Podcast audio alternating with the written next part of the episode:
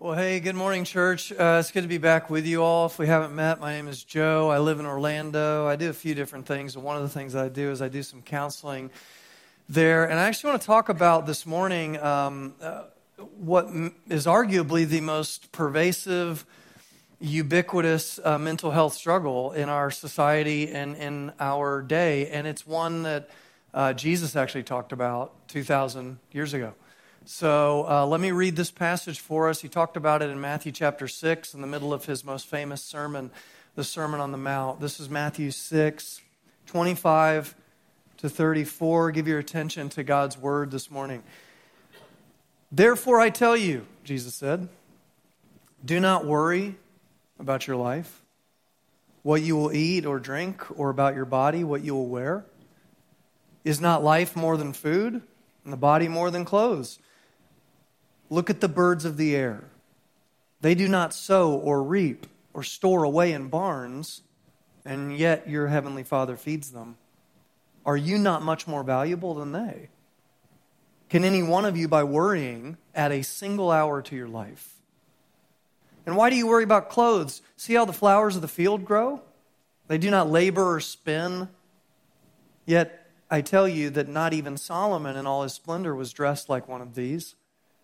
If that is how God clothes the grass of the field, which is here today and tomorrow is thrown into the fire, will he not much more clothe you, you of little faith? So do not worry, saying, What shall we eat, or what shall we drink, or what shall we wear? For the pagans, they run after these things, and your heavenly Father knows that you need them. But seek first his kingdom and his righteousness, and all these things will be given to you as well. Therefore, do not worry about tomorrow, for tomorrow will worry about itself. Each day has enough trouble of its own, and boy, does it. Let's pray together. God, uh, I pray that you would forgive the preacher his many faults, and Lord, that the only words that would be remembered this morning are words guided by your Spirit. Would you speak to us powerfully in a way that transforms us? In Jesus' name, amen. There's a psychologist named Robert Leahy. Robert Leahy says that, and this is startling, uh, but he says that the average American child today exhibits the same level of anxiety as the average psychiatric patient of the 1950s he says, We live, this is quote, we live in an age of anxiety. The age of anxiety, which also happens to be my favorite song of the last year uh, from a band called Arcade Fire. And in it, the lyrics go, It's a maze of mirrors, it's a hologram and a ghost, hologram of a ghost, and you can't quite touch it which is how it hurts us the most. So we keep it all inside and hide it deep in a drawer. Say your prayers tonight, someone finds it after the war. In other words, for many of us, uh, anxiety is like the water that we swim in. It's so pervasive, yet it's kind of beneath the surface. We now kind of take it for granted. We, so therefore, we don't always notice it. Now, some of you, you notice it. you know, you feel it, and it's right there. But we, living in the age of anxiety, for many of us, it's just there. It's affecting how we lead. It's affecting how we follow. It's affecting how we make decisions. It's kind of there underneath the surface, even if we don't acknowledge it, but it's there. Anxiety. Now, what is anxiety? Well, it, to put it really simply, I mean, you can Google search and come up with some, you'll, you'll read some great stuff. The American Psych- Psychiatric Association will have some helpful definitions for you. Anxiety, put most simply, is it's, it's anticipation of a future concern. Or even more simply, worry. Now, everybody worries, right? Some of you worry a little. Some of you worry a lot. Some of you are award winning worriers. Uh, and nice to meet you. I am the president of that club. Uh, I know worry. Worry and I go way back. Old, old friends, I'm sad to say. So you're like, well, Joe, what, you know, what credentials do you have then to talk on this subject today? Great, fair question. Uh, which is why um, I can't stand up here and just tell you not to worry. So I'll let somebody else do that. And actually, in this passage, you notice how many times he did that? Three or four times. Jesus says, Do not worry. It's one of the most gracious commandments in the Bible. Do not worry.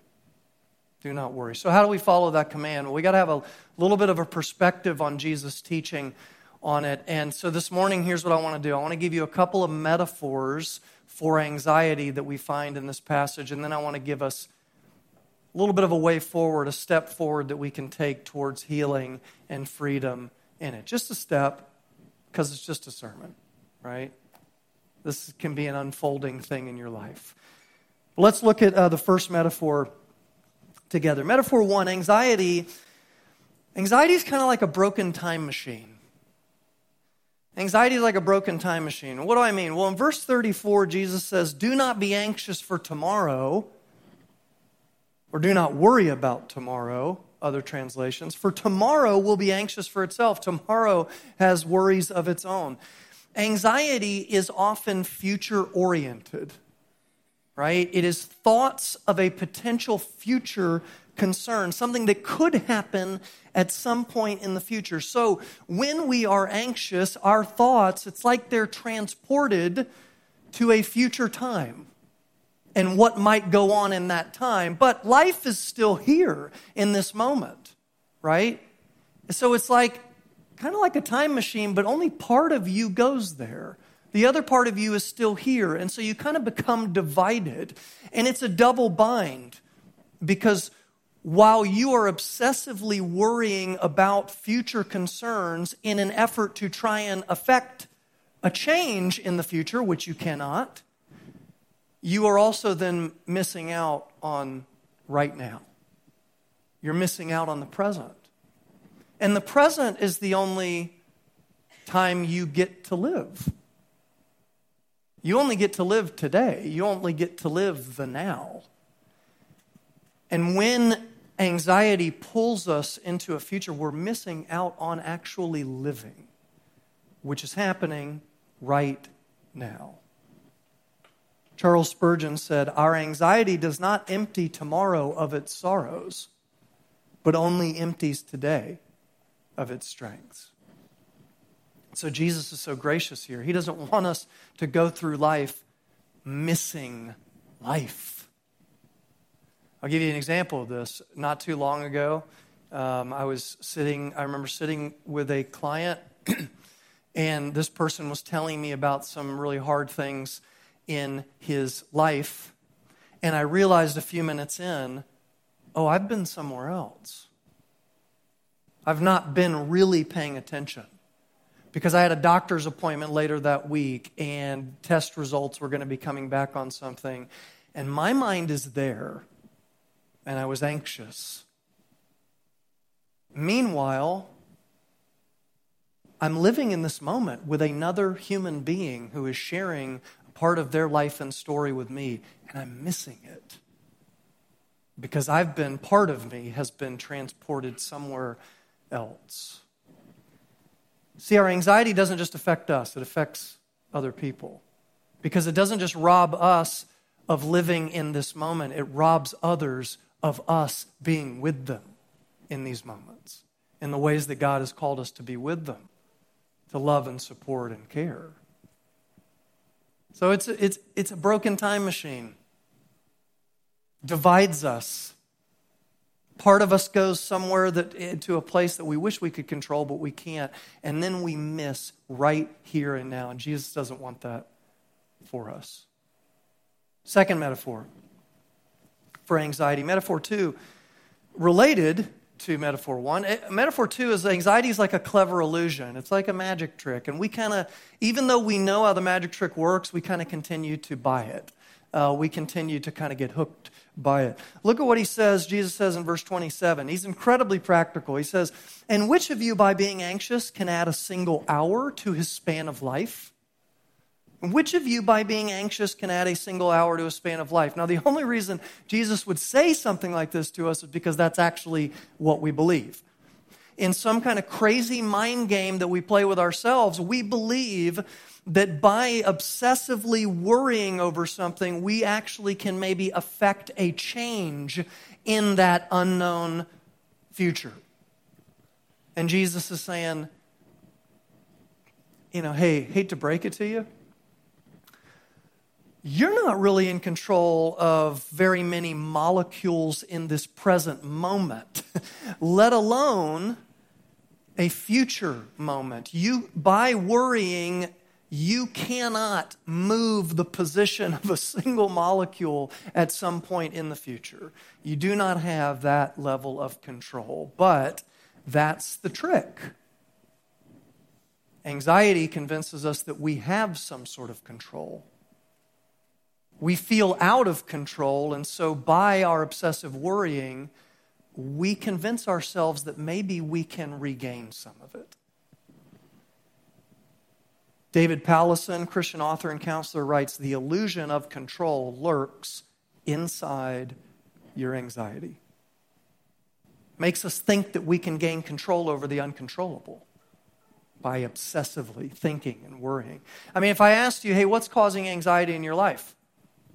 What's causing anxiety in your life?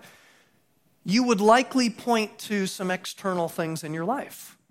You'd say, this sick child or this uh, school uh, situation I'm in, or this family uh, uh circumstance, or this work uh, issue.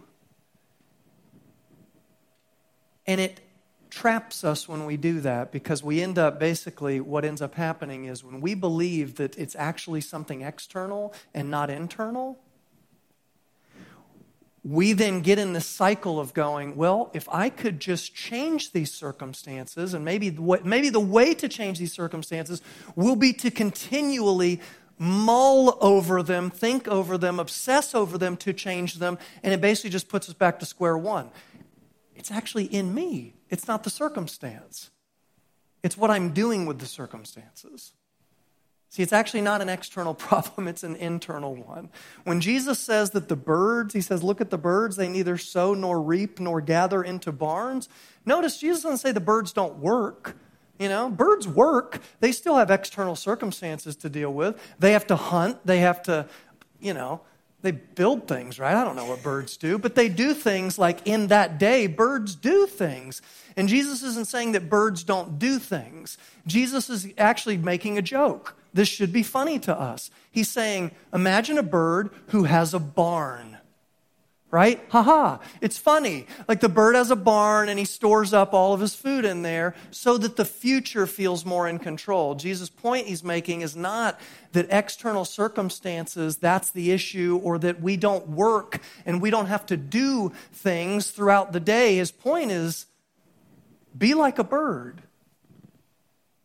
Stop thinking you can control the future. Stop believing that you can somehow control your future and surrender it. But work at things today. Because it's not your external circumstances, your obligations. The problem is internal. It's our need to know the future. It's our discomfort about our lack of control with the future, which goes all the way back to the beginning of humanity, doesn't it? You know? When those first two, they were living in relationship with God. Who was God to them? God was their king. God was the one in control. And the way to live in peace with him was to surrender to his lordship, his control, but instead they said, hey, you know what? Let's take control. And they tried to usurp that authority. Say, hey, we'll, we'll actually figure this out ourselves. Because that fruit, look, I know you said this, God, and I know you're God, but I'm just looking at a nice piece of fruit. Like, this makes more sense to me. I'm going to take control of my destiny. And we've kind of been doing that ever since. Grasping for God like control, but then only to realize we'll never have it. And Jesus graciously reminds us it's an illusion. It's an illusion. You're not going to gain control over the uncontrollable, certainly not by worrying about it.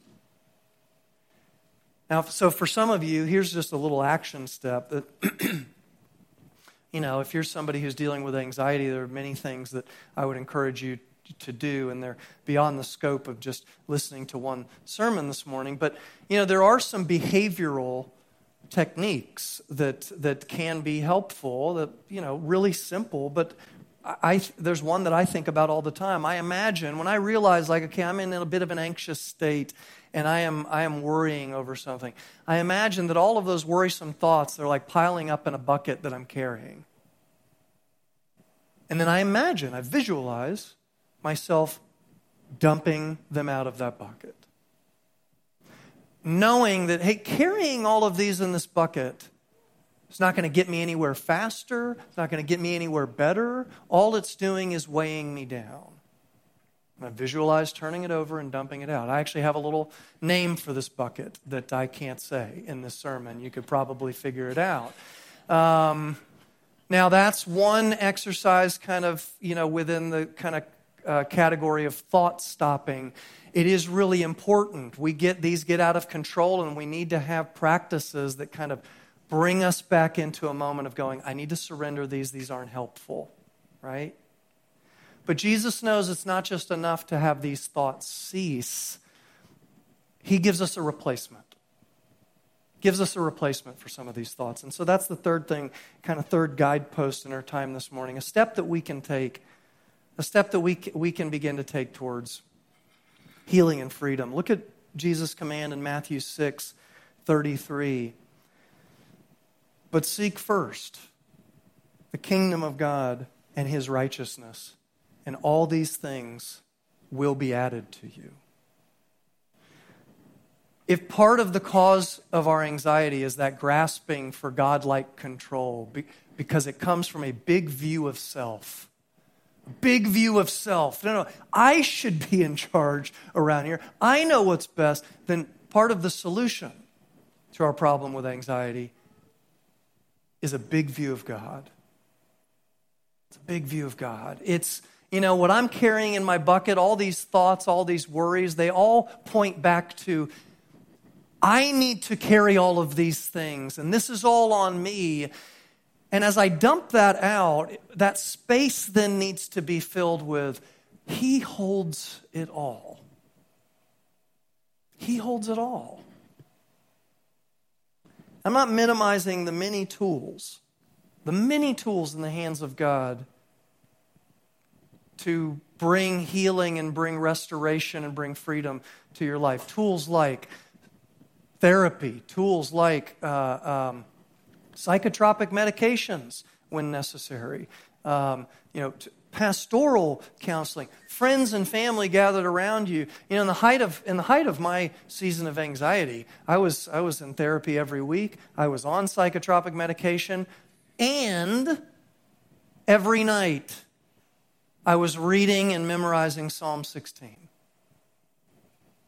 because I needed to be reminded of the bigness of my God that I feel overshadowed in my life, and I need to be reminded that there is one who overshadows that which is overshadowing me.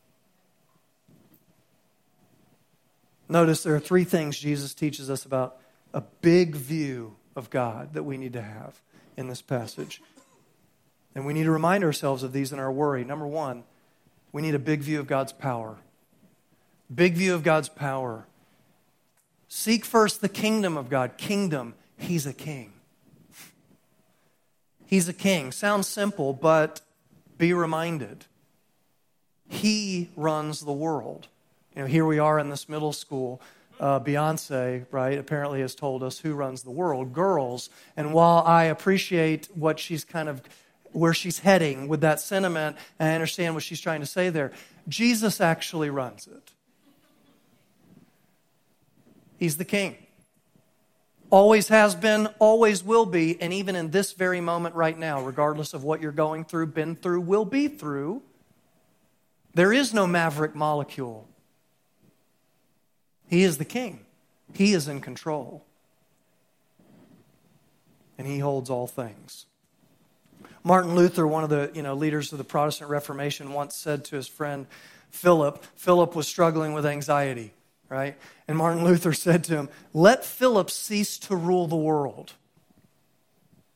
Let Philip cease to rule the world. That's Christianity. You are free from the burden of ruling and reigning over the world and even your own life. There's a new king on the throne of your heart and life. His name is King Jesus, and we need to see that he is big, that he is powerful. But Jesus knew we needed more than just a reminder that God is powerful, the bigness of God and his power, but two, we need a big view of God's purpose, a big view of God's purpose for your life.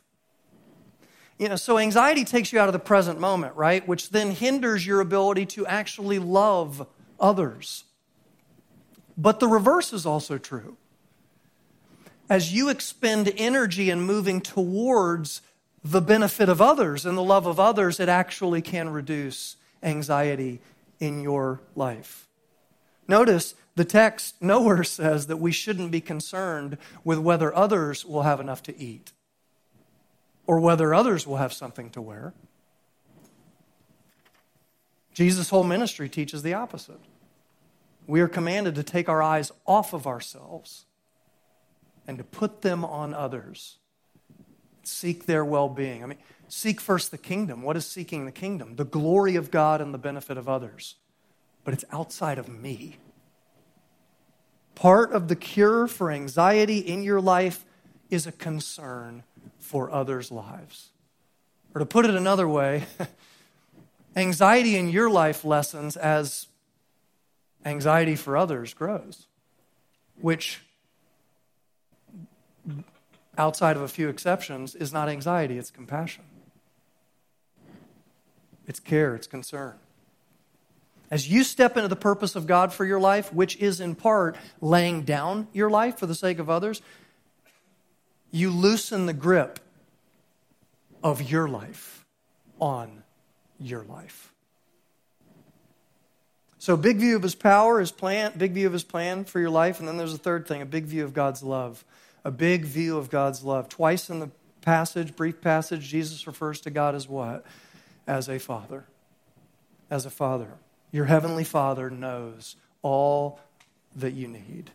In your battle with anxiety, it is important to be reminded again and again that God is your Father, and whatever you've been through, whatever you will go through, and whatever you are going through, He holds you, and He loves you, and He loves you. You know, it's interesting you ever notice this? The Bible tells us that there's one thing that it is okay and actually right to fear. There's only one thing the Bible says it's okay to fear God. Fear God. And yet, whenever God shows up and encounters people in the Bible, either through an angel, some other manifestation, what is like one of the first things that is said by that angel or that manifestation?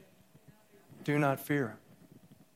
Now, why, why does he need to say that? Because you're encountering just the sheer majesty and glory and beauty of the King of heaven and earth, terrifying, right? And so he has to reassure us you need not fear. So, just to recap, the only thing the Bible says it's okay for you to fear is the very one who tells you not to.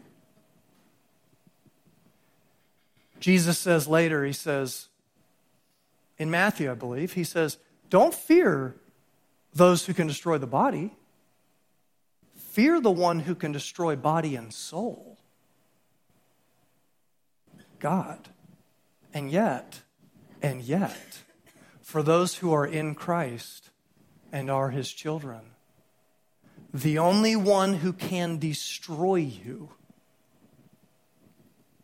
says, I will always love you. So, do not worry. I was taking my oldest son to school when he was in first grade. I'm in the van, you know, minivan season, right? Ugh. And um, I'm driving Tim to school. He's in the car seat in the back. And I just had this like moment. I was like, you know, I'm going to have just a significant father son moment with my, my son right now. It's just my son and me in the car.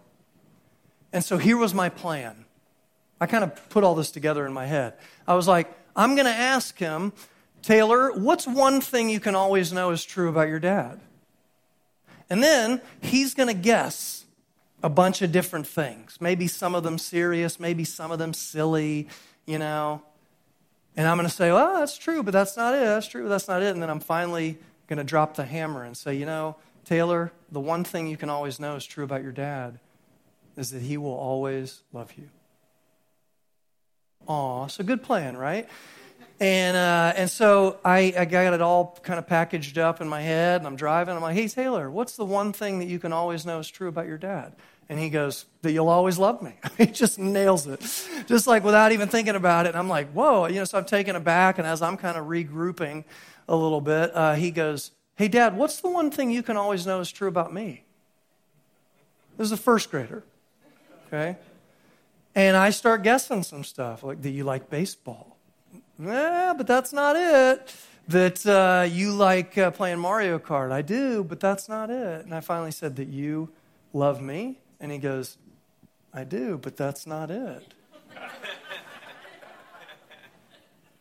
he goes, The one thing you can always know is true about me is that I will always know that you love me. And I thought, well, my first thought was like, how did he even do that logic at this age? That's. then my second thought was, you know, so far, you know, uh, I had this grand plan for him, and God's like, eh, actually, I'm going to do something for you. This is good. Um, that's a big view of a father's love. And as a father, do you want anything more than that? Than the, the confidence in your child that you love them? And God wants you to have that. He wants us to have that. He wants us to remain in that place of confidence in His love. You know, psychologists talk about, you know, when a child is afraid, their sympathetic nervous system kicks in, right? Blood leaves the brain, it rushes to the heart, they grow pale. But when that same child is in the presence of their comforter, the parasympathetic nervous system kicks in. Heartbeat slows, breath deepens, blood returns to the brain, they relax. You know, biologically, 1 John 4 8, perfect love casts out fear. Biologically is true. You can't, you can't experience both fear and love at the same time. Perfect love came down to this world to cast out fear. I mean, it's no coincidence that every time God shows up, He said, Do not fear. And so perfect love comes to this world. And when he goes to the Garden of Gethsemane to pray through what he's about to endure and he sweats blood, why is that? All of your anxiety flooding him. He takes it. And then on the cross, he takes the death that we invited in by trying to usurp control in the first place. And he takes it. And he does it for you because that's how much the Father loves you. Because perfect love came to this world to cast out your fear. So go to him with your fear. Go to him with your worry and your anxiety. And know that he knows he knows what you need. You know what you need? Him. Him. Let's pray. Father, we need you. We need your love and our scrambling internally and externally to try and make sense of this difficult life and to try and control and to try and find peace of our own making. What are we really scrambling for? It is you. We need you. We need to sit in your presence. We need to let you love us. We need to let you care for us. We need that parasympathetic experience of being with our comforter who reminds us it is all going to be okay. There'll be a day of no more tears and no more death. And you will reign with me. The Lord, speak to our hearts this morning that comfort. I pray for anybody here who is battling this particular mental health issue. And I pray that you would use all manner, all variety of uh, forms of your providence to care for them. Lord, it's not just a sermon that you have ordained that would help, it is your body who you have put into place to help. And so may they surround themselves with those who can walk with them in this. And by your Spirit, would you do a powerful work in them and bring healing and freedom? Pray this in Jesus' name. Amen.